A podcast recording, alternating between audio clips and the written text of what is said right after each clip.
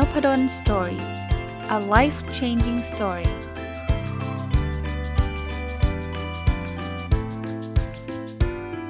ดีครับยินดีต้อนรับเข้าสู่ Nopadon Story Podcast นะครับวันนี้จะเอาหนังสือที่ชื่อว่าเศรษฐศาสตร์ความจนนะครับที่เป็นหนังสือแปลมาจากหนังสือภาษาอังกฤษที่ชื่อว่า Poor Economics มารีวิวให้ฟังนะครับหนังสือเล่มนี้เนี่ยเขียนโดยคุณ Avidit อ่า Bernergy กับคุณเอสเตอร์ดูโฟลนะอ่าผมได้อ่านแล้วต้องบอกว่าอ่านไม่ง่ายนักนะแต่ว่ามันตีแผ่เรื่องราวของคนจนในมุมมองของนักเศรษฐศาสตร์ได้ผมว่าเปิดหูเปิดตาผมอะอย่างนี้สำหรับคนที่เป็นนักเศรษฐศาสตร์คนที่ศึกษาเรื่องความจนในระดับของแมคโครระดับของอ่าประเทศมาแล้วก็อาจจะรู้สึกว่าเอ้ยรู้รู้อยู่แล้วแต่ว่าผมว่าคนส่วนใหญ่นะอาจจะยังไม่ได้ศึกษาแบบนั้นมานะอย่างน้อยๆก็ผมคนนึงแหละก็เลยคิดว่าน่าจะเป็นประโยชน์ก็ตามสไตล์เดิมนะครับเวลาผมอ่านหนังสือหนึ่งเล่มเนี่ยก็จะจดไว้นะครับแล้วก็จะเอาข้อคิดที่ผมได้จากหนังสือเล่มนั้นมาเล่าให้ท่านฟังนะสำหรับวันนี้เนี่ยผมได้ข้อคิดเจ็ดข้อนะเอาเริ่มต้นกันเลยครับข้อที่หนึ่งเลยถามว่าทำไมคนถึงจน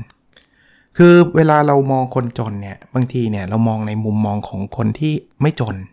อาจจะไม่ได้ถึงกับรวยนะแต่เป็นคนที่มีมีมีมีอยู่มีกินระดับหนึ่งอ่ะเราก็เลยไม่ค่อยเข้าใจเขาว่าเอ๊ะทำไมเขาไม่ทำอย่างนี้ล่ะทำไมเขาไม่เก็บเงินล่ะนี่พอให้เงินไปเนี่ยก็ไปกินเหล้าหมดคือคือผมเข้าใจนะคือสำหรับคนที่มีอยู่มีกินเนี่ยเขาก็จะมีความรู้สึกอย่างนึงเขาอยู่ในสถานะอย่างนึงนะแต่คนจนเนี่ยเขาเขาอยู่ในสถานะอีกอย่างนึงนะสิ่งที่หนังสือเล่มนี้เขาชี้ให้เห็นอันแรกสุดเลยเนี่ยเขาบอกว่าอย่างแรกเลยที่มันเป็นสาเหตุของความจนคือคนจนขาดข้อมูลที่สำคัญครับพูดง่ายๆว่าเขาไม่ได้มีความรู้เขาไม่ได้มีข้อมูลที่ที่มันมีความสำคัญที่จะทำให้ชีวิตเขาดีขึ้นเนี่ยหรือบางทีเนี่ยเขาเขามีความเข้าใจผิดๆนะยกตัวอย่างในหนังสือเล่มนี้เนี่ยเขาบอกว่ามีคนจนหลายคนเลยเนี่ยไม่ให้ลูกไปฉีดวัคซีนอาจจะเป็นความกลัวอาจจะเป็นความเข้าใจผิดว่าฉีดวัคซีนแล้วมันจะทำให้เกิดอันตรายต่อสุขภาพหรืออะไรก็ตามเนี่ยเขาก็ไม่ให้ไม่ไม่ไม่ให้ไปฉีดแล้วพบว่าพอเด็กไม่ได้ฉีดวัคซีนพอติดโรคก็ต้องไปรักษารักษาก็ยิ่งทำให้ต้องจ่ายเงินอะไรไปมหาศาลก็ยิ่งทำให้อยู่ในวงวอนวงจรความจนเพิ่มขึ้นอีกหรือไม่ต้องวัคซีนฮะเรื่องการศึกษาครับคนจนหลายๆคนเลยก็ไม่ได้ให้ความสำคัญในการศึกษาคือถ้าเกิดมันไม่มีการศึกษาภาคบังคับเผลอๆอาจจะไม่ต้องให้ลูกเรียนเลยบอกจะไปเรียนทำไมก็ออกมาทำงานสิมาช่วยที่บ้านมาทำนามาเลี้ยงสัตว์มาอะไรก็แล้วแต่คราวนี้เราก็พอจะทราบนะครับว่าถ้าเกิดเรา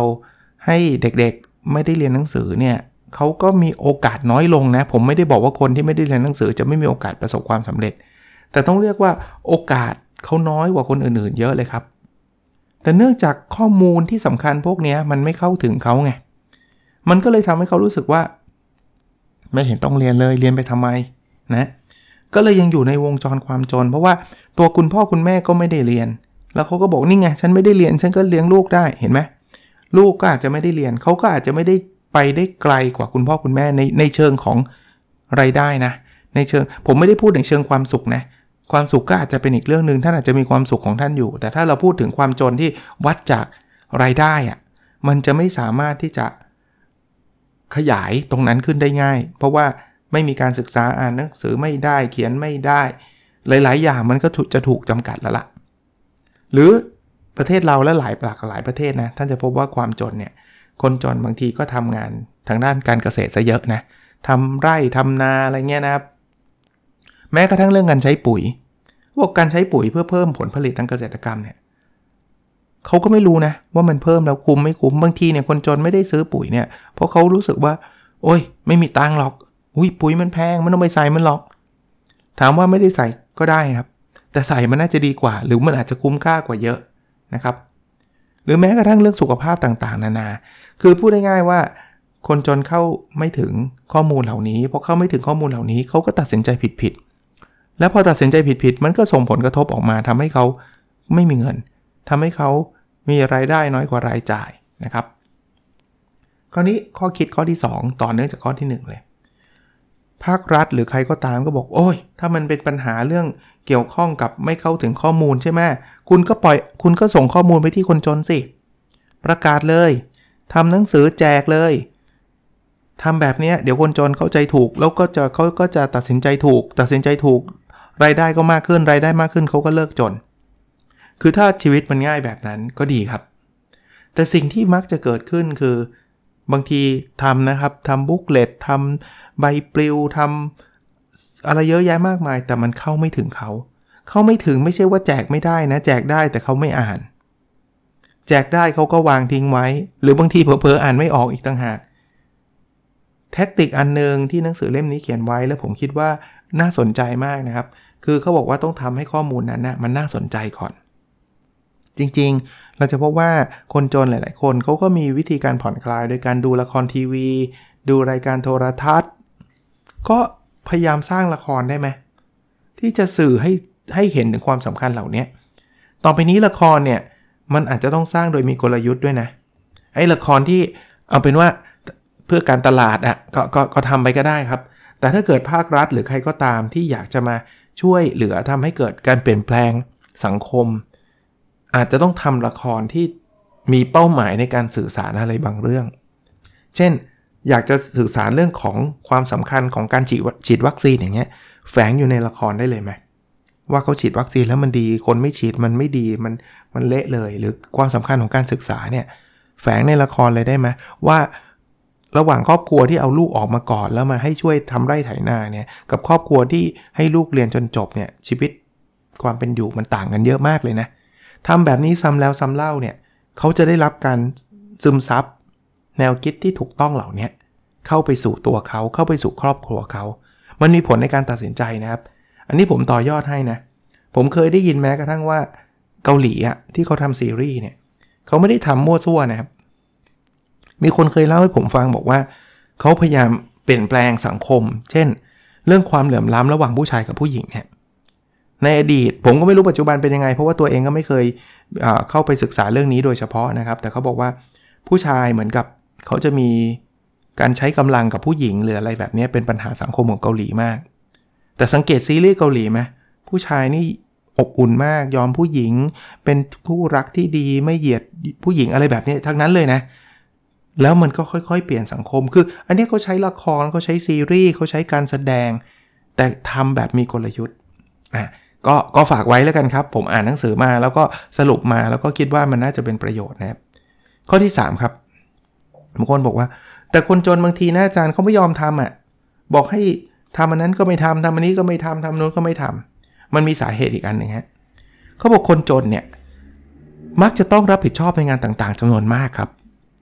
พอเขาต้องทำโน้นทำนี่เทียบกับคนรวยหรือคนมีฐานะเนี่ยนะมันทำให้เขาตัดสินใจได้แย่กว่าเพราะงานมันเยอะกว่าแล้วบางทีมันเป็นงานที่เราดูรู้สึกว่า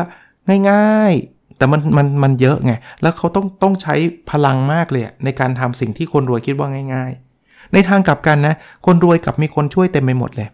คุณจะทำอะไรคุณชี้นิ้วอย่างเดียวหรือเผลอๆมีคนช่วยตัดสินใจให้คุณด้วยซ้ำคุณบอกคุณไม่ต้องตัดสินใจหรอกเรื่องนี้คุณไปเตรียมอาหารนะสมมติเรื่องเตรียมอาหารนะถ้าคนรวยเนี่ยแทบจะกดปุ่มชี้เลยเพื่อจะกินอันนี้แล้วจบคุณไม่ต้องตัดสินใจอะไรมากไปไม่ต้องตัดสินใจว่าจะไปหาเงินซื้ออาหารที่ไหนจะไปเอ่อซื้อผักที่ไหนดีซื้อไข่ที่ไม่ต้องครับมันมีคนตัดสินใจให้คุณหมดแล้วเขาบอกแม้กระทั่งการดื่มน้ำอ่ะอันนี้อันนี้ผมชอบในหนังสือเขียนคนจนกับคนรวยคนละเรื่องนะคนรวยอยากดื่มน้ำทำไงครับเปิดตู้เย็นเทน้ำดื่มจบไม่ต้องคิดอะไรปวดหัวใช่ไหมเขาบอกว่าถ้าคนจนมากๆเนี่ยแค่จะหาน้ำดื่มสะอาดเนี่ยคุณต้องสร้างเลยนะมันไม่ได้แบบอยู่ตามตู้เย็นหยิบขวดน้ำมาเทน้ำกินอย่างนั้นนะคุณต้องหาอาจจะต้องเอาน้ำคลองมาแกว่งสารส้มมาอะไรไม่รู้แหละคุณมีกระบวนการเยอะมากเลยยิ่งทำให้การงานเขาเยอะยิ่งเขาต้องตัดสินใจเยอะแน่นอนเวลาเขาตัดสินใจคนรวยตัดสินใจวันละครั้งสองครั้งแต่คนจนตัดสินใจวันละยี่สิบ สามสิบ ครั้งอย่างเงี้ยคุณภาพการตัดสินใจของคนจนย่อมแย่กว่าคนที่มีฐานะพอแย่กว่าผลลัพธ์มันก็แย่กว่าพอผลลัพธ์แย่กว่ามันก็ยิ่งทำให้จนมากขึ้นอีกอันเนี้ยคือคือสิ่งที่บางทีเนี่ยเราเป็นคนที่พอมีอยู่มีกินนะนะเราจะมองไม่ออกไงว่าชีวิตเขาเป็นแบบนั้นอ่ะ ข้อสี่ครับที่เป็นข้อคิดข้อสี่เนี่ยเป็นสิ่งที่มันดูย้อนแย้งนะในขณะที่คนจนเนี่ยเงินน้อยต้องตัดสินใจด้วยตัวเองอะไรเยอะแยะต้องทำอะไรเต็มไปหมดเนี่ยแต่กลับกลายเป็นว่าหลายครั้งเนี่ยเขาจะต้องจ่ายเงินเพื่อผลิตภัณฑ์ที่มีราคาแพงมากกว่าคนรวยโอ้ยมีด้วยเหรอหลายอย่างเลยฮะเอาอย่างเช่นถ้าเขาอยากกู้เงินเนี่ยเขาอยากได้สินเชื่อสินเชื่อก็คือผลิตภัณฑ์ใช่ไหมผมถามว่าดอกอัตราดอกเบี้ยที่คนจนต้องจ่ายกับอัตราดอกเบี้ยที่คนรวยต้องจ่ายใครจ่ายเยอะกว่ากันคำตอบคือคนจนถามว่าทำไมธนาคารไปชาร์จอัตราดอกเบี้ยคนจนมากกว่าคนรวยเพราะเครดิตไงเขามีความเชื่อว่าคนจนมีความเสี่ยงสูงที่จะไม่ได้รับเงินคืนหรือบางทีธนาคารไม่ให้กู้เลยเฮ้ยคุณดูดูแล้วคุณไม่มีตังค์คืนผมแน่นอนไม่ให้กู้แล้วคนจนจะอยู่ได้ไงเขาก็ไปกู้นอกระบบกู้นอกระบบเนี่ยอัตราดอกเบี้ยแพงมหาศาลในขณะที่คนรวยเนี่ยนะไม่ได้อยากได้เงินนะแต่ธนาคารมาตื้อแล้วตื้ออีกแบบพี่กู้ผมเถอะผมให้อัตราดอกเบี้ยปลอดนู่นนี่นั่นคือโอ้โหผลิตภัณฑ์เขาหลากหลายมากซื้อประกันนี่เหมือนกันประกันชีวิตคนจนเนี่ยแทบไม่ต้องซื้อเลยนะคือเขาไม่ขายด้วยซ้ำนะอย่าว่าแต่ว่าแพงเลยหรือถ้าขายก็แบบเอาเปรียบเขาสุดๆอ่ะเพราะรู้สึกว่าคนจนมันเป็นโรคง่ายมันมีโอกาสเข้าโรงพยาบาลง่ายนู่นนี่นั่นเพราะฉะนั้นแพงลิบลิ่ว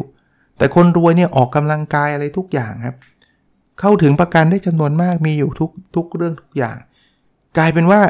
มันย้อนแย้งอย่างที่ผมบอกคนจนกับจะต้องจ่ายอะไรหลายอย่าง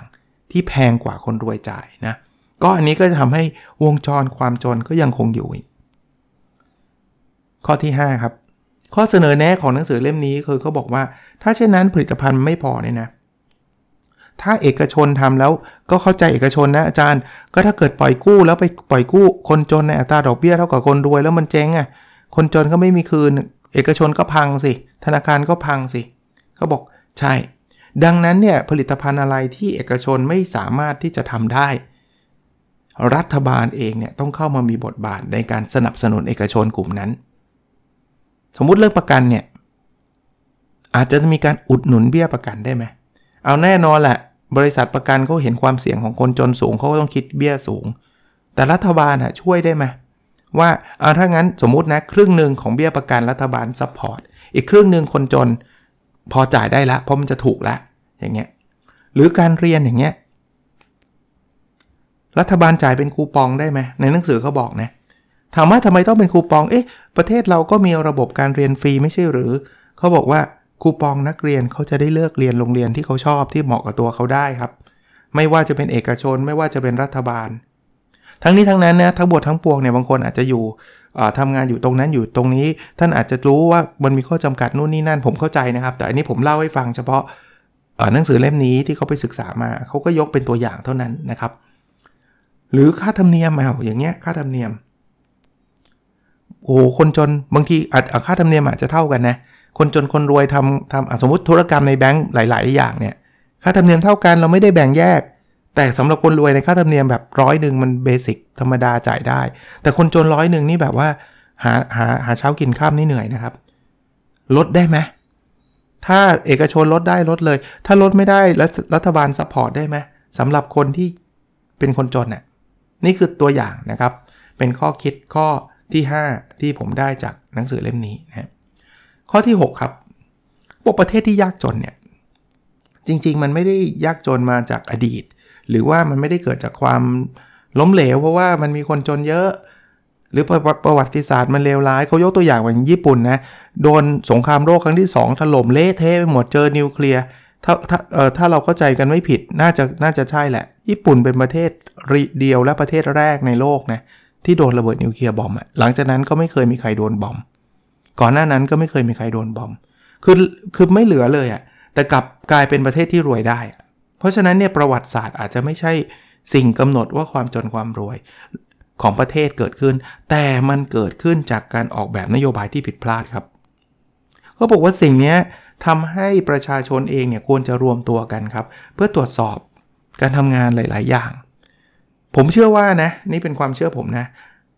ส่วนใหญ่แล้วเนี่ยภาครัฐก็พยายามแหละที่จะลดปัญหาต่างๆนะคนที่เป็นรัฐบาลคงไม่อยากที่จะทำให้ประชาชนเดือดร้อนหรอกอันนี้อันนี้เป็น เป็น general ทั่วๆไปไม่ว่ารัฐบาลที่ไหนนะแต่บางครั้งเนี่ยการทำนโยบายเนี่ยบางทีความเห็นส่วนตัวผมนะหลายครั้งเนี่ยอาจจะเกิดจากคนที่อาจจะยังไม่เข้าใจในเรื่องนั้นมากพอนะหรือท่านอาจจะเข้าใจก็ได้แต่ว่าอาจจะตัดสินใจอะไรผิดๆไปเนี่ยคือคือถ้าเรามีคนช่วยกันคิดช่วยกันทักท้วงมันมันน่าจะนะทำให้นโยบายเนี่ยมันตอบโจทย์มันแก้ปัญหาได้อย่างแท้จริงข้อสุดท้ายนะที่ผมได้จากหนังสือเล่มนี้ข้อที่เจ็ดนะครับเขาบอกว่าบางทีเนี่ยความล้มเหลวที่เกิดขึ้นของคนจนเนี่ยมันเกิดจากสิ่งที่เขาเรียกว่าความคาดหวังสร้างความจริงหรือภาษาอังกฤษเรียกว่า Self Fulfilling Prophecy เขาบอกยกตัวอย่างเช่นถ้าเด็กเนี่ยได้ยินครูหรือพ่อแม่บอกว่าเฮ้ยแกมันโง่เกินกว่าที่จะเรียนเขาก็จะเลิกเรียนเลยเพราะเขารู้สึกว่าเขาโง่เกินกว่าที่จะเรียนทั้งๆที่จริงเขาไม่ได้โง่เกินกว่าที่จะเรียนเขาฉลาดแต่ไม่มีใครให้กำลังใจเขาไม่มีแต่คนดูถูกว่าเขาโง่โง่โง่โง่เขาก็รู้สึกว่าเขาโง่เขาเขาก็เลยโง่จริงๆเลยเพราะว่าเขาก็หมดแรงที่จะพัฒนาตัวเองหมดแรงที่จะเรียนนะก็ก็เป็นก็เป็นวังวนอีกก็เอาเป็นว่าสั้นๆครับวันนี้คงไม่ได้ยาวอะไรแต่ว่าอ่านหนังสือเล่มนี้มีแปลเป็นไทยของสำนักพิมพ์ซอลนะครับนะเอ่อผมได้หนังสือเล่มนี้มาถ้าจำไม่ผิดนะครับผมผมจำไม่ได้น่าจะเป็นของเงินติดล้อครับเขาทำหนังสือเขาแจกหนังสือเล่มนี้หรืออะไรสักสักอย่างคือมันมีที่เหน็บกระดาษมาให้ผมนานแล้วล่ะหลายเดือนแล้วล่ะแต่เพิ่งมีโอกาสได้อ่านนะครับก็ขอขอบคุณมาณที่นี้ด้วยแล้วก็อ่านแล้วผมก็คิดว่ามันน่าจะเป็นประโยชน์กับหลายๆท่านนะครับเช่นเคยนะครับผมมีหนังสือเล่มนี้อยู่ก๊อปปี้เดียวถ้าท่านอยากได้นะก็ไปที่โพสต์ของ Nopadon Story นะครับท่านเอาแชร์โพสต์ของเอพิโซดนี้ไปยัง Facebook ท่านนะครับเข้าไปใน Facebook Page เท่านั้นนะใน Nopadon Story เท่านั้นนะครับช่องทางเดียวผมจะได้ตามได้แล้วแชร์แล้วเปิด Public ให้ด้วยนะครับผมจะได้เห็นท่านท่านแชร์ด้วยแล้วก็ Copy ลิงก์มาแปะไว้ในคอมเมนต์ใต้โพสต์ที่ท่านเคยทำทำกันนะนะก็ผมสุ่มเลือกหนึ่งคนนะครับขอหนึ่งท่านเท่านั้นเพราะว่ามีแค่หนึ่ง Copy นะครับแล้วก็จะถามชื่อที่อยู่ท่านไปนะแล้วก็จะส่งหนังสือไปให้ท่านเหมือนกับที่คราวผ่านๆมานะผมก็ไม่ค่อยได้เก็บหนังสือยกเว้นว่าเป็นหนังสือที่ผมได้ลายเซ็นมาหรือว่าเป็นหนังสือที่ผมอยากเก็บไว้จริงๆซึ่งก็เป็นส่วนน้อยนะส่วนใหญ่ก็จะไปแจกหรือไม่ก็บางอันผมไม่ได้มารีวิวในพอดแคสต์ผมก็จะไปทำบุญนะคือทำโครงการหนังสือเพื่อการนำบุญไปประมูลแล้วก็เอาเงินไปทำบุญนะครับโอเคนะครับหวังว่าจะเป็นประโยชน์นะครับแล้วเราพบกันในตอนถัดไปนะครับสวัสดีครับ